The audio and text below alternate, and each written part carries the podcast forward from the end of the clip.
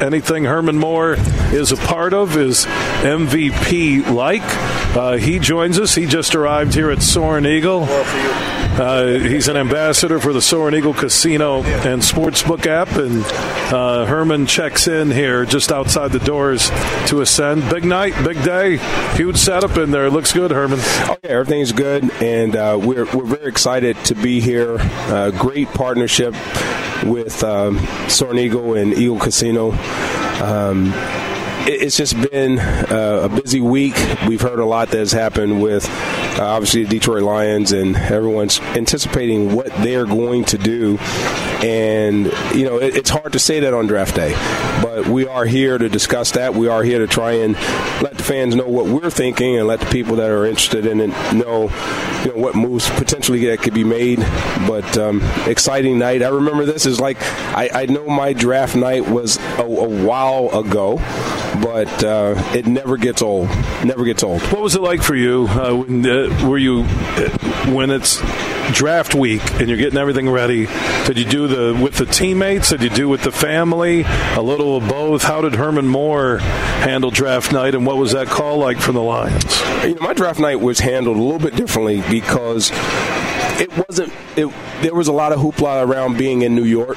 Uh, we know how that has turned out. It's become really a big production. I've had an opportunity to go and make some of the calls in the second round with the Detroit Lions, like picking Darius Slay. You know, talking about Kyle Van Noy. Uh, those are two of the guys that I had the privilege of being able to to bring and announce uh, on behalf of the Detroit Lions. And um, Eric Ebron, he was one of those guys that I was there when he was picking Ziggy Ansah. Uh, you know, a couple guys that weren't too far, you know, gone past years. But for me, it was being there with my family, being there and, and having phone calls come. I mean, I have all kinds of story, uh, Bill, that I could tell you that uh, guys, uh, Dan Reeves been on the phone with me with Denver at the fourth pick uh, in the 1991 NFL draft uh, having the opportunity to potentially go to the Pittsburgh Steelers, talking to Jimmy Johnson and the Dallas Cowboys uh, that week leading up to the NFL draft. So it's an exciting time if you're one of those players day one. So then it, it's the Lions. Uh, how much pre-draft conversation did they have with you, Herman, and what was that phone call like on draft day? No, interestingly enough, I had conversations with Wayne Fontes. We talked about the, the Lions potentially picking me if I would be available with the 10th pick.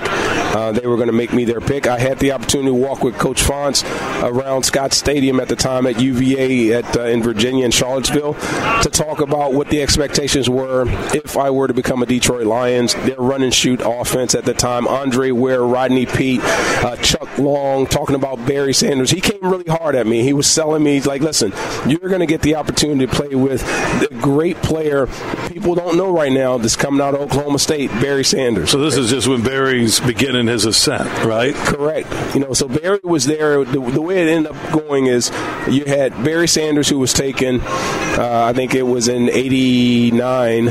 Uh, one of the great kick yeah. returners. I remember my days down in Oklahoma. Oh, yeah. So Barry, so, Barry, hands down, may be the greatest kick returner, not punt returner. That would be Deion Sanders at Florida State, but I'm talking kick returner. Oh, yeah, I remember. I remember his. He, he was amazing. And watching him. So you had Barry Sanders, then you had Andre Ware, who was taken in 1990, mm. and then myself. Run and shoot that's out right. of Houston. And then you had myself being taken in 1991, and then Kelvin Pritchard, because they had two first round picks. He was the other guy that they took in the first round that year with me.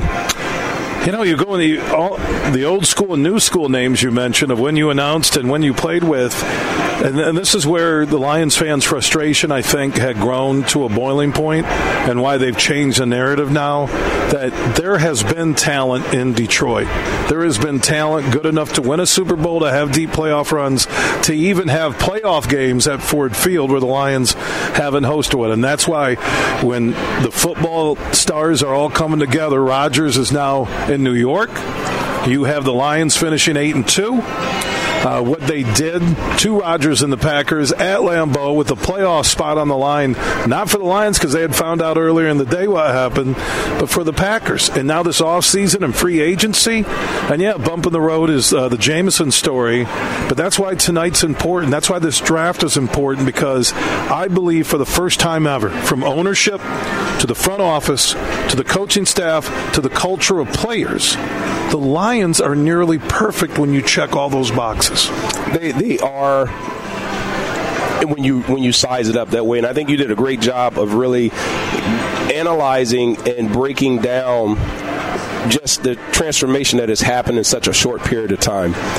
We thought when you look at how the Lions used to go and try and put together an organization, they brought in Steve Mariucci, they brought in uh, Matt Millen, they brought in Mornhinweg, they, they've gone through, you know, and I think you start to see them putting together when you saw Coach Caldwell and you saw Jim Schwartz, how they had offense and defense and culture, but then now rounding it out it has taken going through, you know, ultimately bringing in, you know, you, you, you're thinking, okay, we're going to bring in this guy that's coming in from New England that kind of knows the, the round, and he knows how to get players. They're going to do the Patriot way. We're going right? to do it the Patriot way, but you you come in with a relatively unknown guy and, and Coach Dan Campbell, other than he's been on others really superb coaching staffs.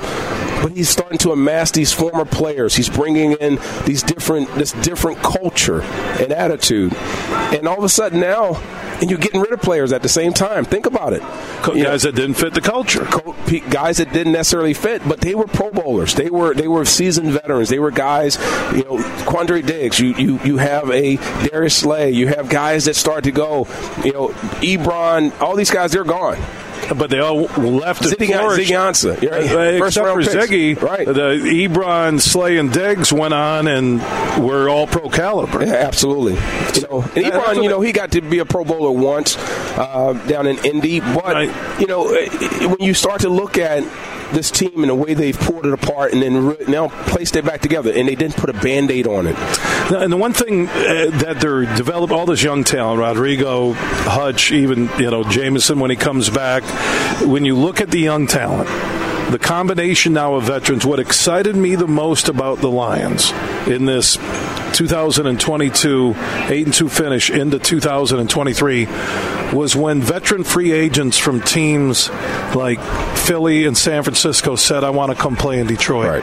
That to me, because you need those veterans, Herman.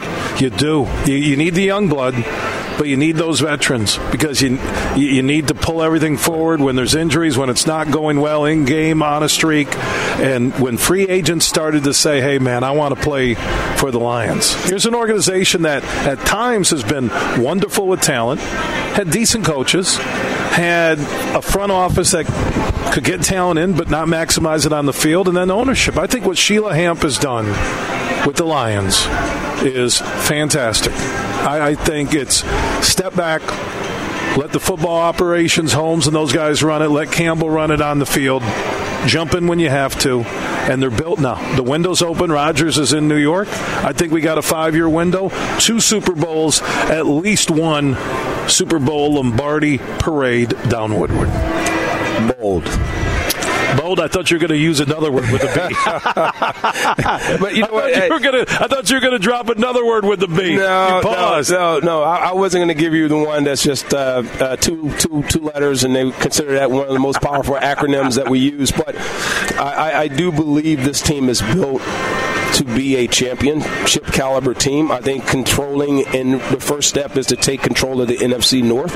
Uh, a lot of people are saying that the pathway should be easier now that Aaron Rodgers is gone. I think they would they would have beaten Green Bay with, without it. Five and one in the division last year. I, I don't think that that that or and all that stuff and all the you know the Packers because of now that that's gone. Uh, the Lions are looking at if they take care of business, if they do and play the way they're supposed to play, and they play up to their capabilities, I think they believe a they're they're, they're the best in the NFC um, North when you start breaking it down and seeing how they compare, if they play good, solid, sound football, it's not it doesn't have to be mistake free. It just needs to be competitive. It needs to be them showing up and playing and doing things of discipline.